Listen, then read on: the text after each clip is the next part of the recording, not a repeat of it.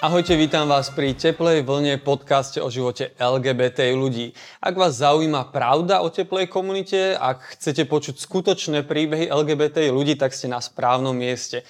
Ja sa volám Roman Samotný a môjim dnešným hostom je Monika Grochová, ktorá je uh, lesba, matka, aktivistka a feministka. Sedí to?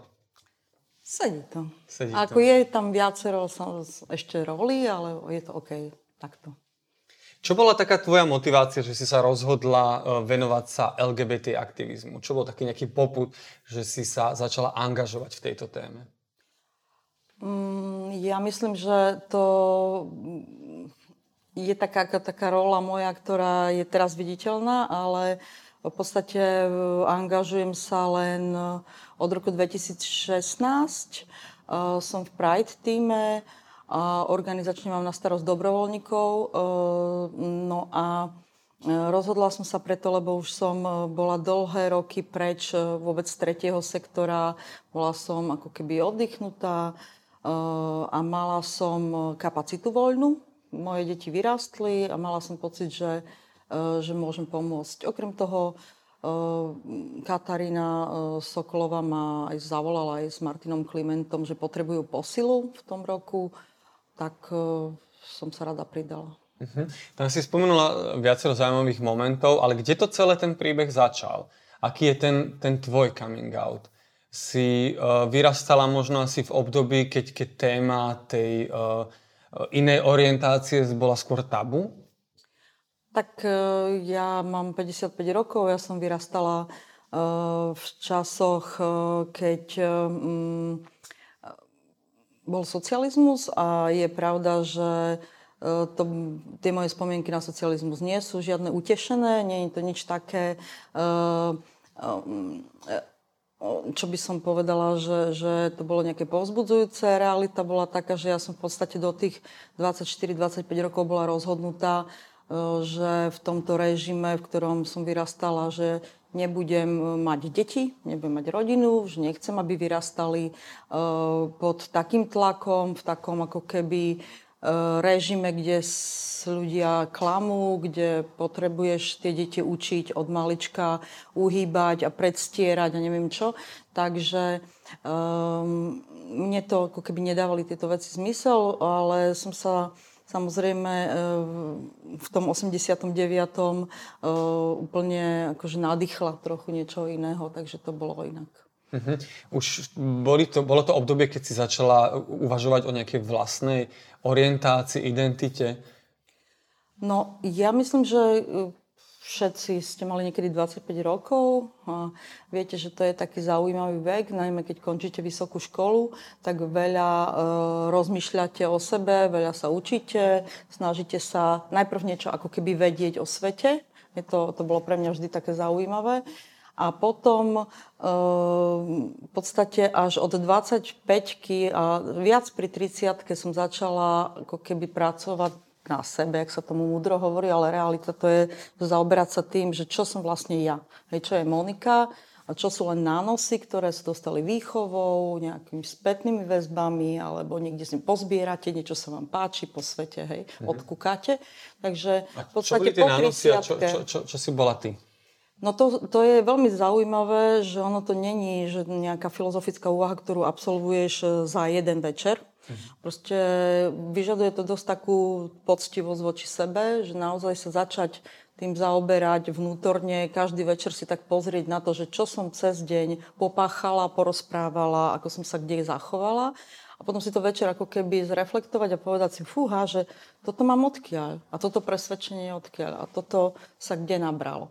Čiže u mňa mm, to má v živote taký priebeh, že vlastne po tej 30 som sa začala zaoberať e, tým, že čo vlastne e, čo sú moje presvedčenia, odkiaľ sú a čo som vlastne ja. A som sa tak ako taká cibuľa sa tak lúpeš hej, a zistuješ, kde je to jadro, hej, že čo je čo. Uh-huh. A v tom jadre zrazu si objavila e, vo svojich 30 rokoch informáciu, že si, že si lesba. V, to som mala 38 rokov. Uh-huh. Uh, bol to proces. U mňa um, zohrávalo úlohu množstvo vecí. To, ako spoznávaš sám seba v situáciách, keď v našej kultúre napríklad máš deti, Hej.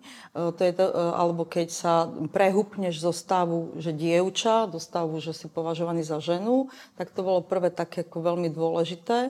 A popri tom samozrejme reflektuješ denne sa, že čo, čo sa deje.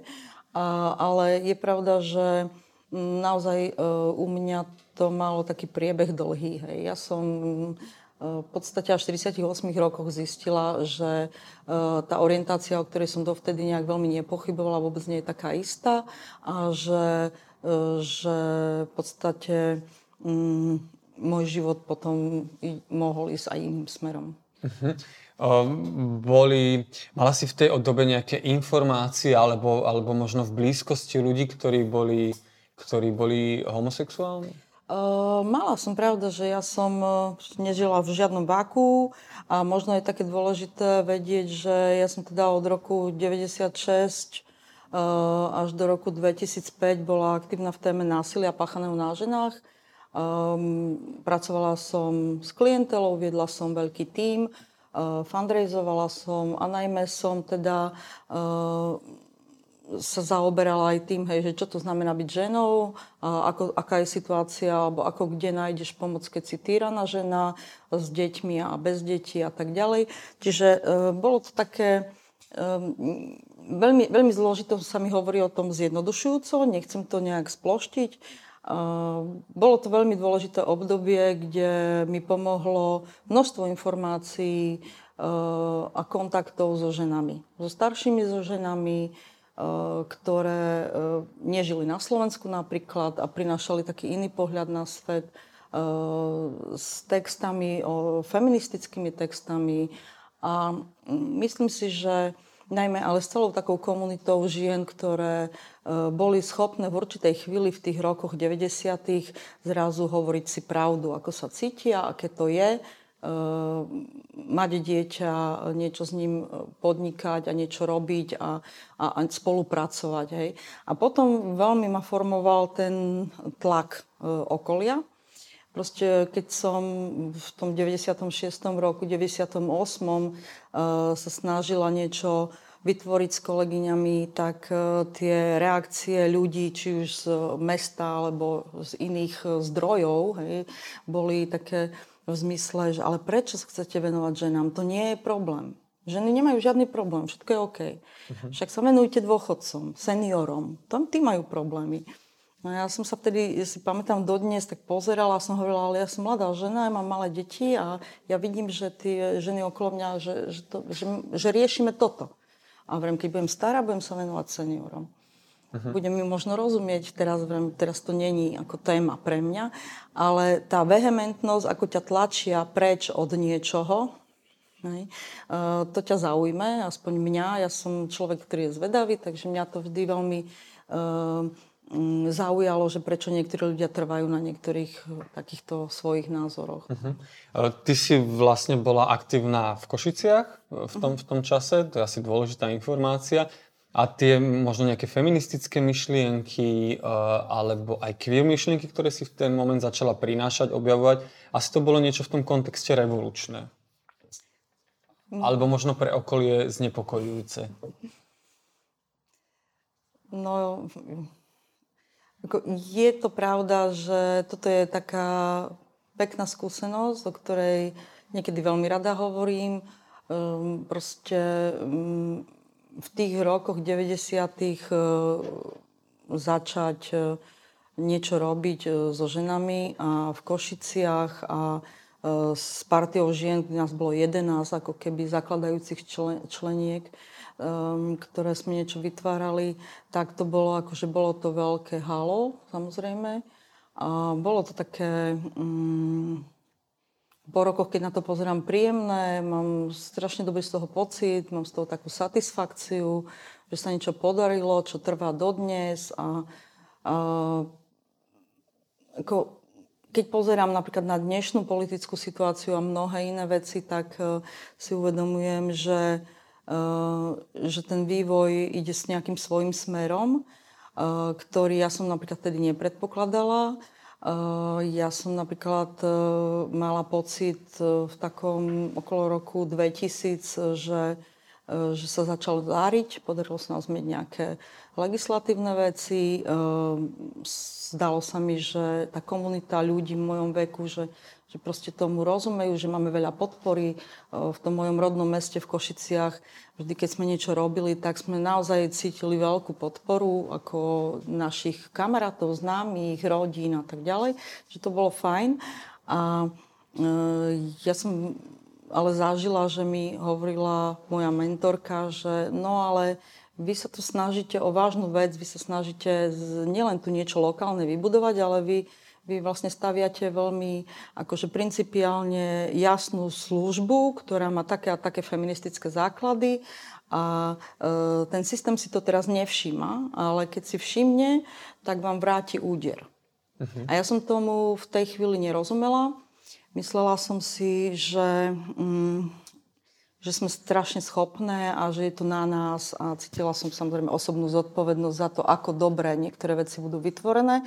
A um, úplne ako vehementne sa do toho vrháš, hej, a teraz uh, v určitom momente zistíš, že to tak celkom nie je, že to, čo sa podarilo, sa možno podarilo preto, lebo naozaj ľudia, ktorí boli vtedy uh, aj pri moci, uh, alebo napríklad tá politická strana KDH vtedajšia a tak ďalej, tak ako keby riešili iné problémy, nevšímali si tento pohyb z dola, ktorý tu na Slovensku bol, ktorý bol výrazný, tá tie feminizmy, ktoré tu vtedy ako sa uchytili, tak uh, ako prinášali ako naozaj taký akože sviežu atmosféru a kopec práce urobili tie feministky, ktoré v tých rokoch tu na, boli aktívne. Nebudem menovať všetky, ale viete, že v podstate to bolo uh, niekoľko organizácií uh, a odborníčok a v podstate um, podarilo sa nám uh, aj vybudovať sieť zariadení pre ženy, ktoré splňajú nejaké štandardy dobré európske, aj, aj meniť legislatívu. Ale um, v určitom momente um, sme mali pocit, že už sme to aj vyhrali. Porovnávali sme sa napríklad s rakúskymi kolegyňami a mali sme taký pocit, že my sme urobili za 10 rokov toľko veľa práce, ako oni za 25 a že sa všetko darí a že my budeme super krajina, kde niektoré veci sa dostanú do dobrého štandardu, že budete, keď budete šľadať pre svoju sestru alebo pre niekoho nejakú službu špeciálnu, špecifickú, hej, akú potrebujú ženy, ktoré trpia násilím v párových vzťahoch, že ju proste nájdeš, že my budeme super. Hej.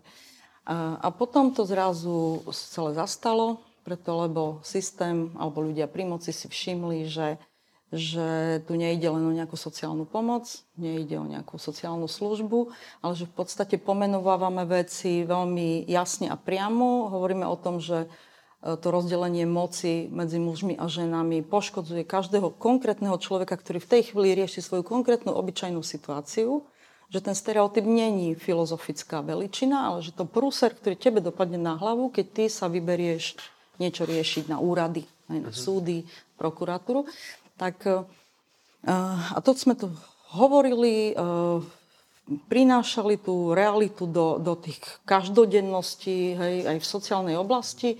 A v týchto rokoch teraz, keď sa pozriem na to, si hovorím, že, eh, že neskoro, ale predsa si všimli, že v podstate im veľ, uniká takto moc a zareagovali tak, ako to vidíme v minulom roku a v tomto roku. Uh-huh. Čiže že... to, to nie je úplne um, tá bitva, istambulský dohovor. Um, ako keby chápem, že to je ako keby dlhšie. Hej, bola, dlhšia... bola, bola vlastne výsledkom a vyhrali ju oni, uh-huh. lebo si všimli, že Jasne. Kde je problém? Jedna vec je uh, tie tvoje pracovné aktivity a že sa teda, uh, že to bolo obdobie v tých koncom tých 90 2000 rokov takého nádychu, slobody a ideálov a možností. A druhá vec je možno tá tvoja story. Ty si bola, ty si objavovala nejakú svoju identitu, ale bola si vtedy e, vydatá a bola si matka detí. Ako toto, objavovanie vlastnej identity pasuje do toho, do toho sveta?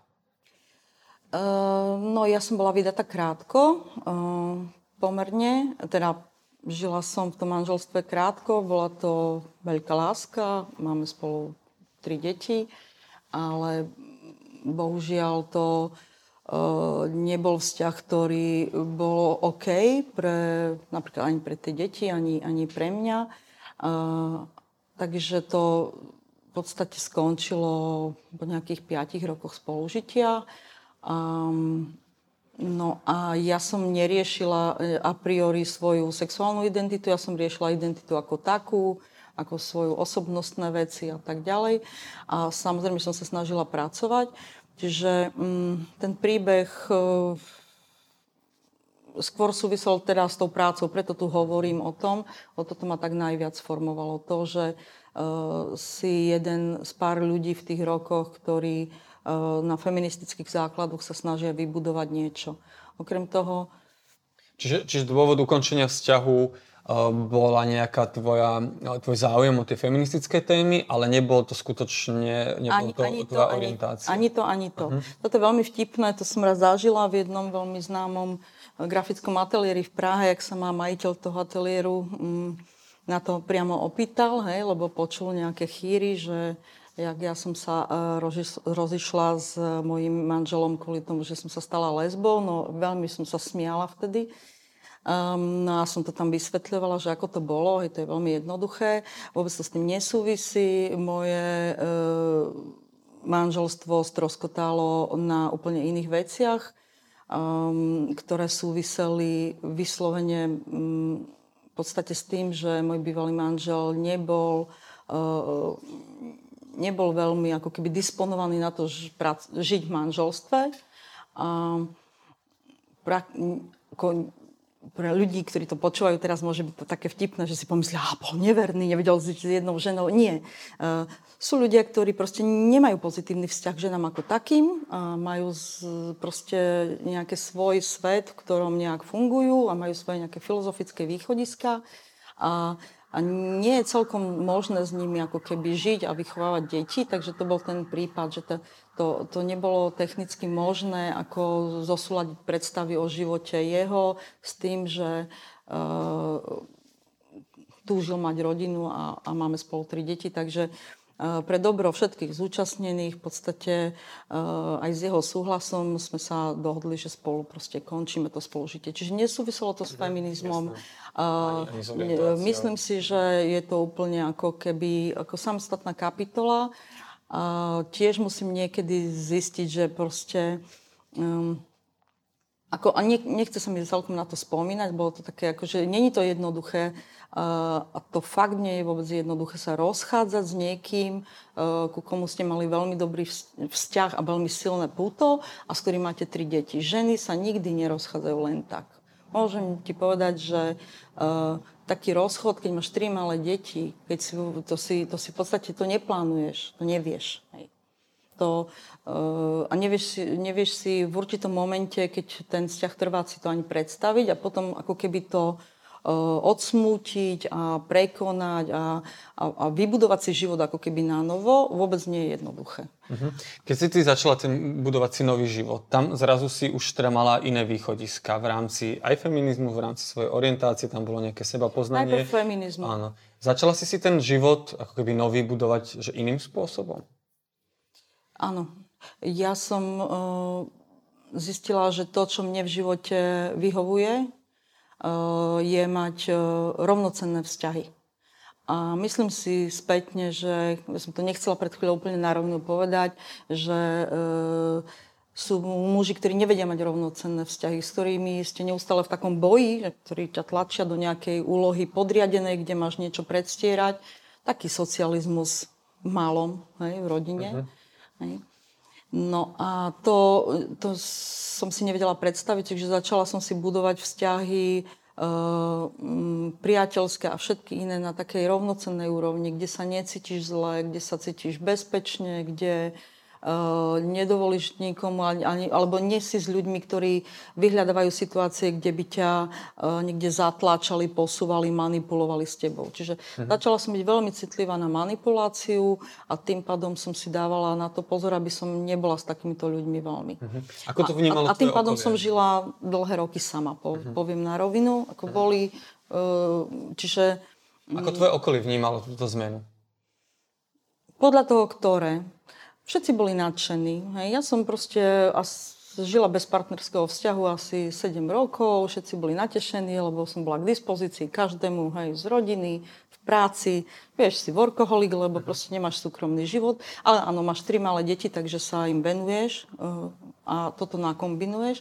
Čiže e, to sa veľmi ľuďom páčilo. Môžem povedať, že v našej kultúre, keď si žena, ktorá nemá partnerský život a sa venuje len deťom a práci, tak akože celkom ťa berú. Uh-huh. Celkom to vyzerá, že si fajn.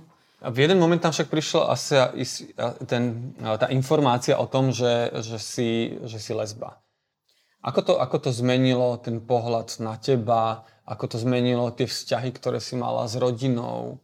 No, bol to v podstate ten moment, keď som sa rozhodla mať vzťah. A bol to vzťah so ženou, tak by som to povedala, jasne. A to bolo to kľúčové. E, v rámci mojich rodinných vzťahov ja mám um, veľmi pekný vzťah so súrodencami, uh, s ich deťmi, uh, s mamou. Že tam tam celkom oni to zvládli, to prežili, všetko bolo OK, bolo to pár vtipných momentov, ale uh, neriešili vôbec to, uh, či som alebo nie som lesba. Uh, všetci rieš, oni rie, v rámci rodiny riešili to, že mám vzťah, lebo to bola taká novinka, to bolo veľmi prekvapujúce, že vôbec mám vzťah. Hej. No a... Um, Brali tvoju partnerku? Brali. Brali kvôli mne. Oni to v určitom momente ľudia keď vás majú radi, hej, ko, kohokoľvek z vás alebo teba, eh, tak nie, keď sa rozhodneš niekoho doniesť eh, do rodiny a povieš, to je jedno, či to je môj dobrý kamarát alebo je to môj partner, partnerka, tak tí ľudia to, keď vidia, že ty si v pohode a si šťastný, že nič sa nedeje, hej, zlé, tak to zoberú. Uh-huh. Že v tomto momente to bolo také, uh, bolo to OK, hej. A najvi- najviac ale riešilo sa to, že, že už nie som úplne k dispozícii aj pracovne, alebo len k dispozícii deťom, takže to, to riešili, hej, že samozrejme aj doma, že či e, tzv. nebudú trpieť deti. Uh-huh. Hej, že je v mojom živote niekto. A toto je veľmi taká tiež zaujímavá téma, to, to sebaobetovanie a také trpiteľstvo hej, u žien lebo dá sa život prežiť tak, že sa obetuješ, nebudeš mať žiadneho partnera, až kým deti nevyletia z hniezda, ale mne sa zdá, že je to strašne umelý život a že ak stretnete niekoho, kto alebo stretneš niekoho, kto je OK a je to rovnocenný vzťah, tak je dobre do toho vzťahu ísť. Preto, lebo ťa to obrusuje a formuje v dobrom. Nie je tam tlak, je tam podpora a, a žiješ prirodzenejšie, ako keď e, žije človek sám a ešte keď niečo rozhoduje, keď máš nejakú moc rozhodovať o deťoch alebo o nejakom týme, ktorý vedieš, tak zrazu sa dostaneš do situácie, že si taká karikatúra ľudská, lebo uh, prestaneš si všímať, hej, uh, diskutovať rovnocenne. Máš pocit, že keď som single, tak uh, menej diskutujem? Uh, No to som ťa chcela vyprovokovať k tomu. Je to... Um, Není to pravidlo. Keď máš, dobrých, keď máš komunitu ľudí okolo seba, s ktorými ste priatelia a tak ďalej, tak, tak je to úplne OK, lebo sú to rovnocenní ľudia, je to na báze, ako keby si bol partner, partnerka niekde a diskutuješ a dohaduješ sa, uh, berieš na nich ohľad, uh, riešiš veci. To, je úplne, to je to isté. A problém je, ak človek žije dlhodobo sám a, a nevytvára si partnerské vzťahy, hej, aj iné, a, a nikoho nestretne v živote, tak to môže byť celkom také akože zvláštne. Uh-huh, že zostane taký tuhý. Hej. Jasné. Ako to deti vnímali, že si prišla jednoho dňa uh, s partnerkou? Deti, deti s, svojich rodičov uh, berú ako s deťmi sa veľmi poznáš. Keď máš deti, ste si blízky, ty máš tiež rodičov, vieš, ako, do akej miery ty ich poznáš, vidíš im až do žalúdka niekedy v určitom veku, zvlášť keď si chytré dieťa, bystré.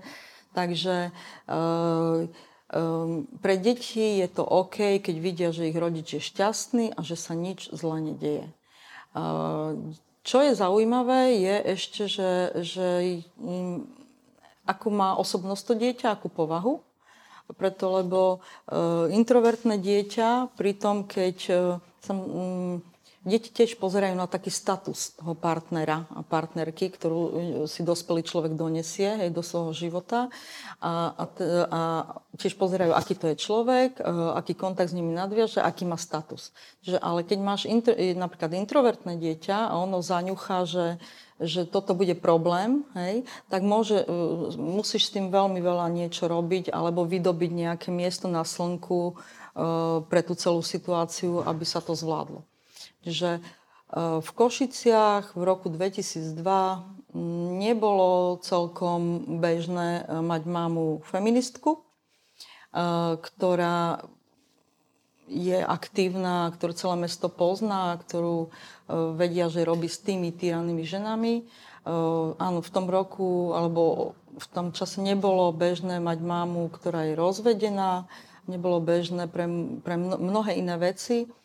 A, moje deti mali taký tréning, a, že vedeli, že, že naša rodina proste žije trochu iný život a že mama robí veci, ktoré majú zmysel, ale že nie sú to bežné veci. Takže to bolo veľmi ako fajn. Ďalej bolo fajn, že už boli starší a mm, že sa nerobili okolo toho tajnosti, nebolo z toho nejaké temno. Mhm. No čiže a, ako a otvorená ešte, komunikácia hej, je riešenie. A, čiže ja som, ja som potom e, samozrejme a, e, s nimi o tom hovorila. Ako myslím si, že e, ešte bolo veľmi dôležité, mm, že oni žili v nejakej komunite ľudí my sme si dožičili taký luxus, že sme partia ľudí, ktorí sme spolupracovali, sme sa aj pomáhali s deťmi bývali sme blízko okolo seba, všetci sme ako keby sa snažili si aj pomôcť, lebo každý mal nejakú svoju životnú situáciu, ktorá nie vždy bola ľahká, že keby sme si aj fyzicky reálne nepomáhali a nekamarátili sa, tak asi by sa nič také neudialo. Hej. Viacerí si potrebovali dorobiť napríklad vzdelanie, niektorí proste mali zlú sociálnu situáciu, finančnú, všeli, čo sa dialo. Hej. Ehm, no a ehm, moje deti zažili to, na čo dodnes napríklad spomínajú v dobrom, že zažili nejakých 10 rokov intenzívneho života v komunite ľudí, ktorá sa navzájom podporovala. Uh-huh. Kde sa ľudia ne, nekritizovali, neničili sa, pomáhali veľa, veľa humoru, um, presunov medzi bytmi, s deťmi, so psami a veľa kultúry, hej, veľa zaujímavých vecí aj kultúrnych podnetov. A tá um, partia ľudí, ktorá sa hýbala okolo tej, tej skupiny našej, bola naozaj pestrá od pankačov až samozrejme po ľudí, ktorí boli z teplej komunity a pre moje deti to bolo prirodzené. Musím povedať, že um, moja dcera, keď mala 16 rokov, tak uh, pred desiatimi rokmi bola na prvom ročníku Pride, Prideu a zažila ten taký útok, tým delobuchom tam trafili vedľa nás a e, ona, bola, ona plakala, ja som bola prekvapená, že plače, to také smelé dievča. A ona plakala z toho, že ona prvýkrát v živote, to mi začala hovoriť, zistila, že nás nemajú radi. Mhm. Že, ona, že mne sa podarila um, taká vtipná vec, že som vytvorila také pozitívne geto v ktorom oni vyrastali. Ak boli nejaké tlaky od učiteľov alebo v niečom v tých Košiciach, tak... Boli? Boli nepríjemnosti, ktoré súvisia s tým, že sme kultúra, ktorá je veľmi ako čudne, čudne sa správame k deťom. Hej, v škole v tých rokoch to bolo katastrofa, čiže som párkrát bola v školách E, vyzbrojená vytlačenými časťami trestného zákona a iných vecí a samozrejme mám slušné právne vedomie, takže som tam ako e, musela riešiť situácie skôr šikany, hej, detí. A Šikanovali ich uh, kvôli tomu, z akého prostredia boli? Že boli vlastne... Mm, to nie je dôležité. Myslím si, že šikana ako taká, to, to som neriešila. Ši, šikana a najmä tá, tí dospelí ľudia, ktorí vôbec nevidia svoju úlohu v tom, že musia sa postarať o deti, ktoré sú počas školy im zverené, hej, tak ako si tvoje dieťa tam nemôže len tak zlomiť ruku, lebo ho nechajú bez dozoru, takisto nemôžu nechať deti, aby si ubližovali navzájom.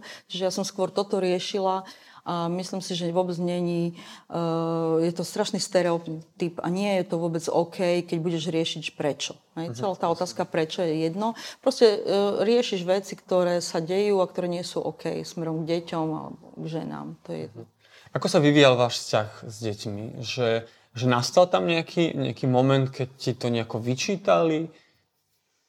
mm. orientáciu, alebo, alebo bola to proste téma, ktorá nebola téma? Tak e, mám dvoch synov a dceru a najmä je dôležité vedieť, že každý je trochu iná osobnosť a e, ten jeden, ktorý je introvertovaný, on z toho nikdy nebol veľmi rád, hej, e, keď bol on ako keby na očiach, takže on to tak ako trpne mi odpustil, myslím. Uh-huh. Že, že teraz som na očiach v tom meste, hej, alebo v nejakej komunite ľudí. Ale um, myslím si, že uh, najstarší uh, syn, ktorý má teraz 30 rokov, tak medzi nimi je len ročný vekový rozdiel, tak áno, jeden má, bude mať teraz 30, jeden bude mať 29 a dcera 26 a dačo. Takže uh, máme dobrý vzťah a je to úplne OK. Hej. Takisto um, skôr je zaujímavé nielen to, čo vzťahovo, lebo deti nevychováme preto, aby sme mali s nimi dobrý vzťah. Vieš, to pre mňa ako matku je to, že to detstvo skončilo, ale že ako žijú ďalej. Vieš, že čo, čo je po tom detstve. Že ja skôr teraz pozorujem, že ako... Mm, ako som ich vychovala v úvodzovkách, hej, v tý, že, že čo vlastne sa deje v ich životoch, aké majú vzťahy so ženami, hej, obidvaja synovia. A pre mňa je najkrajšie vidieť to, že majú rovnocenné vzťahy, že nemanipulujú ľudí, že, ob, že majú uh, každý v, svojej, v tom, čo si vybral v živote robiť, že v to robia s vášňou a s nasadením a, a, a je to úplne, toto je super satisfakcia. Hej? Čiže, uh, a samozrejme si myslím, že to, že videli na mne, že si robím svoje, takzvané v živote, a že si žijem svoje a že neuhýbam, a tak to sa podpísalo na to, že nejak funguje. Uh-huh. A na druhej strane uh, priznávam, že ja som sa od puberty aj bála, aj teraz do dospelosti, že ako to celé dopadne lebo deti nevieš vychovať sám.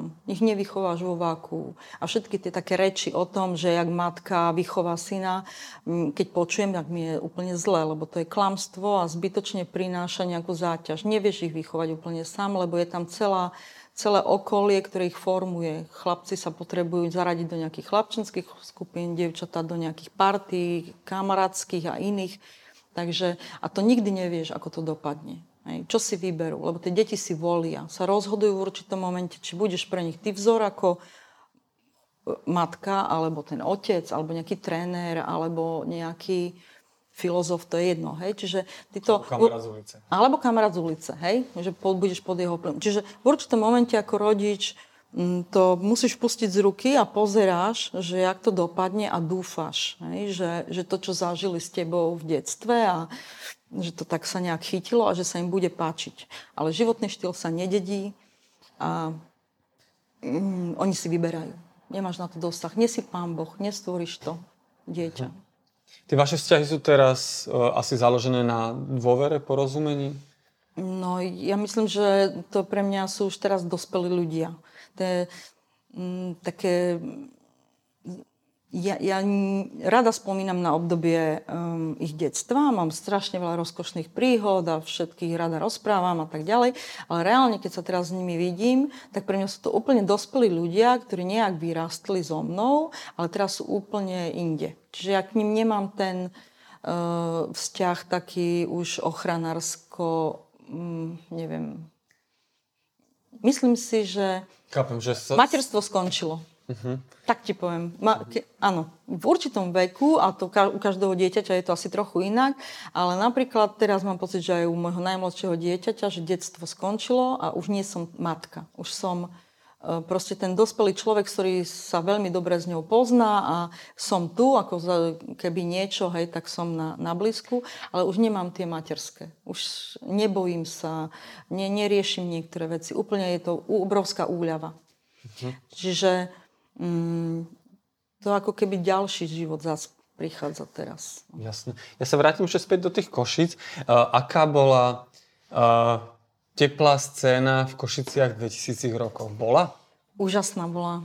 Niektoré veci boli fakt výborné. Ja vôbec netuším, ako to je teraz v Košiciach, lebo bývam od roku 2008 v Bratislave. Ja uh, som sa odsťahovala kvôli práci a ale najmä aj kvôli tomu, že tie deti v puberte na tých školách v tých rokoch e, to nemali, e, to vzdelanie som si myslela, že by malo vyzerať inak.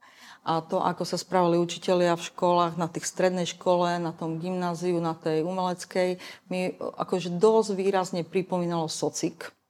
A to je najstrašidelnejšia predstava pre mňa. Hej. Úplne tie rovnaké ťahy na rodičov mali učitelia, na tie deti, takže ja som v určitom momente napriek tomu, že Košice uh, som mala veľmi rada, bola som taká lokál patriotka, ja som stále hovorila, no nikdy ja sa z tých Košic neodsťahujem, tak v roku 2008 som si posadila deti a som sa ich reálne opýtala, či si vedia predstaviť, že budeme žiť v Bratislave. A keďže povedali, že hej, tak som, som sa komplet odsťahovala mm-hmm. s nimi. Ale napriek tomu si uh, spomenula, že teda tá scéna tepla tam bola super. Čo, čo tam, čo bolo také super na tej? Samozrejme, keby ste, však keď mapujete napríklad históriu, tak viete, že v 90. rokoch uh, napríklad uh, občianske združenie Ganymedes, ono málo svojich členov v Košiciach tiež. A to bola veľká skupina ľudí, ktorí začali organizovať život a tak ďalej. Čiže to bolo ja netuším, ako to bolo v Bratislave, ale myslím, že aj tí bratislavskí aktivisti to niekedy spomínajú. Hej, to Ganymedes proste bolo jednou nohou výrazne v Košiciach. Uh-huh. A plus... E, Boli tam nejaké miesta, kde sa LGBT ľudia mhm. stretávali, uh-huh. báry, Bol alebo nejaké tam, spoločenské no, myslím, akcie? Myslím, že, akože, že tam bol taký jeden e, klub, to nebol, bol, boli samozrejme, bol nejaký podnik, nejaký spider košický a také niečo, hej, krčmovité jedno, ale najmä tam bola Viagra, ktorá bol súkromný projekt e, e, Romana Generzika,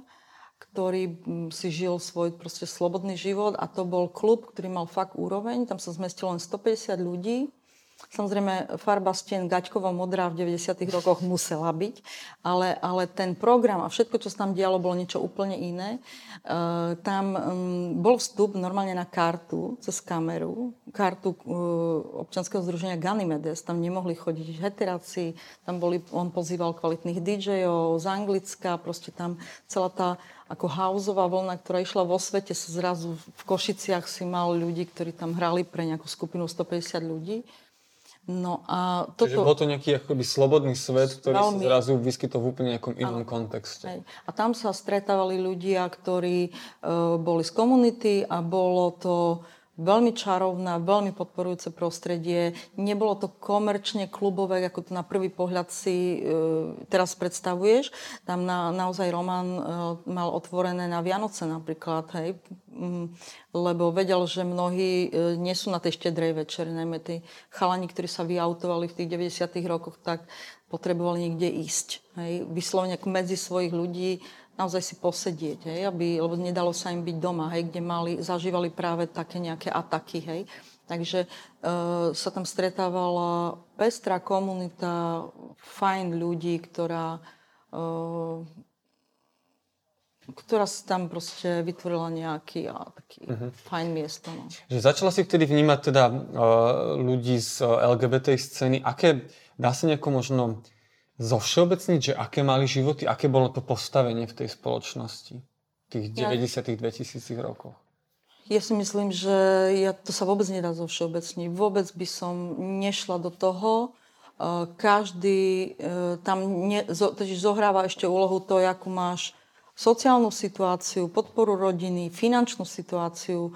Proste to, to bolo veľmi pestre. Mm-hmm. No, a, ale...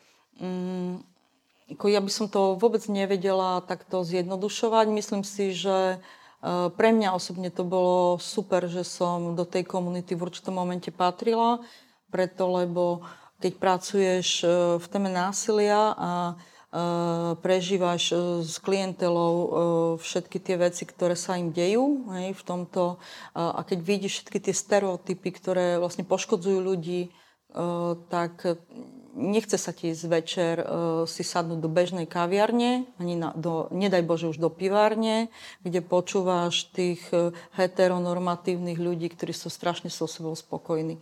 To je tak niečo hrozné, že si hovoríš, že nie. a, a tak hľadaš nejaké iné, iné prostredie a to prostredie teplej komunity to bolo oveľa ako keby láskavejšie, menej e, ubližujúce a tak ďalej a žilo si nejaký svoj život. Uh-huh, čiže tam si sa cítila oveľa bezpečnejšie. Oveľa. Ako, ako mladá žena som sa tam cítila úplne ako v pohode. Uh-huh. Keď si sa presťahovala do Bratislavy, vnímala si nejaký rozdiel medzi, medzi teplou scénou v Košiciach a teplou scénou v Bratislave? Ja myslím, že to sú... Neviem, neviem to takto hodnotiť. Neviem, ja vždy žijem tu a teraz tam, kde som. Uh-huh. Bolo nejaké dvojročné prechodné obdobie, kde som cestovala do Bratislavy, tak som videla, a myslím, že z toho obdobia aj teba si pamätám, už ako mladého človeka, ktorý tiež niekde sme sa videli v kluboch, ale je pravda, že mm, veľa ľudí sa stiahovalo vtedy do Bratislavy postupne, za štúdiom, za prácou, ale aj za, za teplou komunitou, ktorá tu samozrejme v Bratislave je väčšia každý si nájde ešte svoju referenčnú skupinu, svoju partiu ľudí, hej, s ktorými si rozumieš. A v Košiciach v určitom momente, uh, hoci je to veľké mesto, tak toto, sa, toto nie je. Je, uh-huh. je tá, ako keby uh, tie komunity ľudí začnú byť, uh, sú malé a zrazu začnú ti byť úzke a, a, a už keď si prestaneš rozumieť s nejakou skupinou ľudí, tak zrazu už tam ďalšia nie je. A to je dosť také ťažké, hej, žiť veľmi tak e, osamelo, nemá si s kým ako vymieňať názory, alebo áno, aj ísť sa baviť. Uh-huh. Máš pocit, že ten život v Bratislave je zásadne iný ako, ako v ostatných častiach Slovenska? Nepoznám celé Slovensko. Veľmi som rada, že e, som teraz bola v Banskej Bystrici. Videla som tú komunitu ľudí okolo záhrady, Viem, že v, Liptove, v Liptovskom Mikuláši niečo sa deje a, a to je super, ale v, v, neviem v, v, si predstaviť v tých rokoch, že okrem Košic a Bratislavy niekde bol takýto život, kde si slobodne a pod, mal nejakú veľkú partiu ľudí, ktorí ťa podporujú v tom, čo si žiješ a čo robíš. Uh-huh. Ako ty vnímaš ten, ten vývoj uh, slovenskej teplej scény za tých možno od toho 2008, keď si prišla do Bratislavy, asi si nejakým spôsobom uh, vnímala aj ten aktivizmus. Máš, máš pocit, že tu je nejaký zásadný posun, alebo naopak stále iba tak prestupujeme na mieste?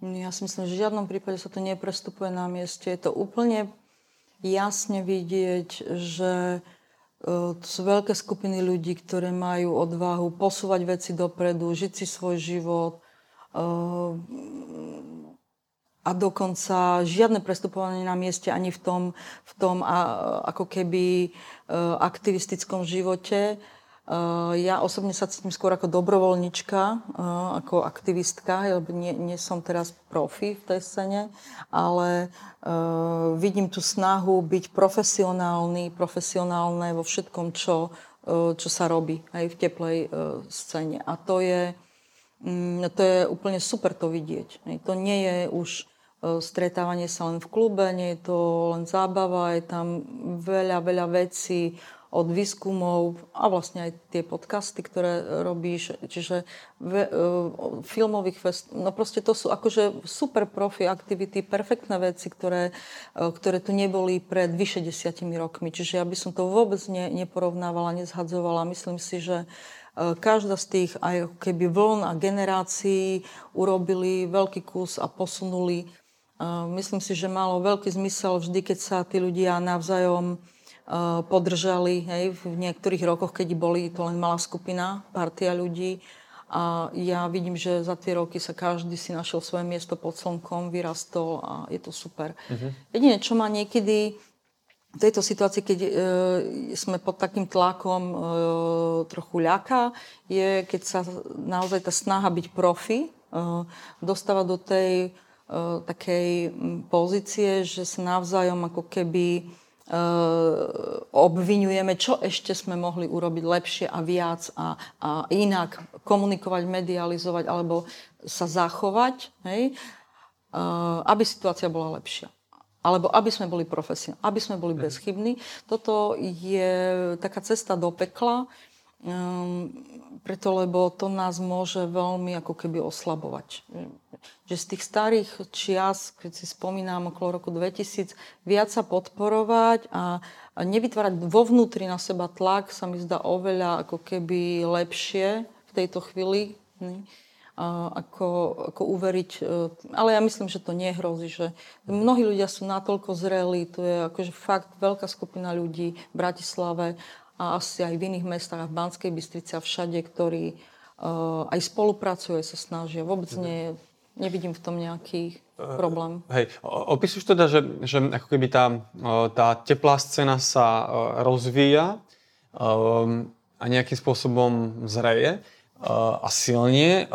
Napriek tomu máš pocit, že na Slovensku to postavenie LGBTI ľudí sa zlepšuje, zhoršuje a že tá spoločenská atmosféra je... No to je práve to. Nemáš vplyv na tú atmosféru. Keď uveríme tomu, že je to na nás a my máme zmeniť atmosféru, tak vyhoríme budeme k sebe hnusní a bude problém. Vieš, to bolo vo feministickom hnutí tak v určitom momente. E, netreba tomu uveriť. Atmosféra je jedna vec a, a teplá scéna je druhá vec. Ale spolu vytvárame atmosféru. Mm-mm. Nie celkom. My nemáme toľko moci ešte.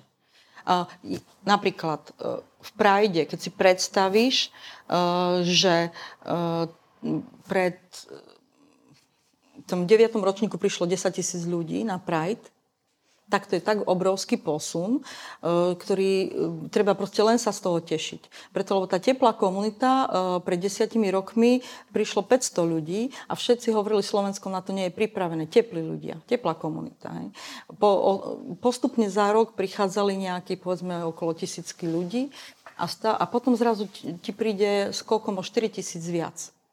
Hej. To znamená, že už uh, ne, neriešia niektoré veci. Hej? Už, už, to není, už to není takéto, že musíš ľudí vo vlastnej komunite presviečať o niečom. Ľudia, ktorí, ja som videla na Prajde ľudí, ktorí hovorili, že nikdy na to nepôjdu, že a mali k tomu všelijaké výhrady a zrazu sú tam a vidia, že e, je to pre nich zaujímavý deň a fajn, nič sa nedeje. Hej. Mm-hmm. To chápem, ale napriek tomu, že, že sú tu proste nejaké pohyby na Slovensku, veľmi uh, radikálne, že asi nejakým spôsobom aj v rámci toho aktivizmu a v rámci komunity treba na to reagovať alebo vytvárať nejakú protiváhu. Mm, vytvárame. Myslím, každý, každý ktorý je uh, schopný uh, žiť svoj život otvorene, vytvára tú protiváhu. Uh-huh. A to stačí. Ja si myslím, že netreba na seba naložiť, nie, nie si proste oslik svojho života. Uh-huh. A e, realita je taká, že ten, e, tá atmosféra e, je vytvorená skupinami ľudí, ktorí majú reálnu moc. Nikto e, z teplej komunity nemá takú moc, ako majú ľudia, ktorí reálne rozhodujú o peniazoch, o, o schvaľovaniach o, o, proste nie, nie, nie, sme nikto, nie sme skupina riaditeľov podnikov, nie sme poslanci, nie sme elitní ľudia. Proste, a títo ľudia, ktorí tu vytvorili túto atmosféru, tak majú obrovské zázemie e, v marketingu, v peniazoch, v rozhodovaní, v prestíži. Ty sa môžeš porovnávať prosím ťa, s lokálnym farárom? No nemôžeš, hej. On má jaký status? Ako povedzme si na rovinu. No, ty Jasne, možno aj hej. Ako zas, to som... Čiže, hej, len, len ako keby, vieš, že hľadám tu... Mm, že tá situácia sa môže nejako vyvíjať a ako keby musíme na to nejako reagovať, lebo, lebo tá situácia môže spôsobiť aj výrazné zhoršenie postavenia LGBT ľudí, čo vnímame v Maďarsku a v Polsku. A, a k tomuto smerujem, že čo je možno to, to akoby riešenie, tá cesta? Ako, ja rozumiem otázke, ale ty hovoríš reagovať, uh, uh, ako keby... Alebo môžeme sa tomu systému postaviť? Zodpovednosť. Slovo zodpovednosť je veľmi zaujímavé. Máš zodpovednosť za to, že je tu zlá situácia? Ty, ja, naši kamaráti? Uh-uh. Rozumieš? My ne, nemáš, tu, nemáš za to zodpovednosť. A keď ty uveríš tomu, že ty máš zodpovednosť za to, že vy, máš zlepšiť túto situáciu patovú, ktorá je teraz na Slovensku, smerom v našej komunite, tak e, skúsi tak žiť a tak ráno vstávať a ver mi, budeš robiť možno nejaké šialené veci, možno budeš hyperakt, veľmi vložiť do toho polku života, ale možno to nedopadne dobre a ty budeš zničený, tvoj život bude v troskách a, a nič sa nepohne. Preto, lebo treba si zvážiť, za čo máš zodpovednosť a za čo nemáš. Máš zodpo- napríklad, mám zodpovednosť za to, ako ja žijem, ako ja, e, čo v svojom okolí robím. Hej. Ty máš zodpovednosť za tie projekty, ktoré si si rozbehol a tie ich máš udržať. Hej. Ale nemáš zodpovednosť za to, e, ako e, volí slovenský národ. Ty nevieš urobiť mega kampaň. Hej. Ty vieš urobiť dobrý festival, vieš urobiť toto a hento, ale však nemôžeme robiť, založiť politickú stranu. Hm. Má ten festival potenciál zmeny pre možno celú krajinu? Majú tieto, tieto množstvo týchto drobných aktivít, má to nejaký potenciál celospoločenskej zmeny? Ja si myslím, že áno. A toto je, toto je jasné, to, to je vidieť. Ja za tie roky vidím, že uh, aký vplyv malo na moje deti, na mojich známych, to, že videli, že si žijem svoj život.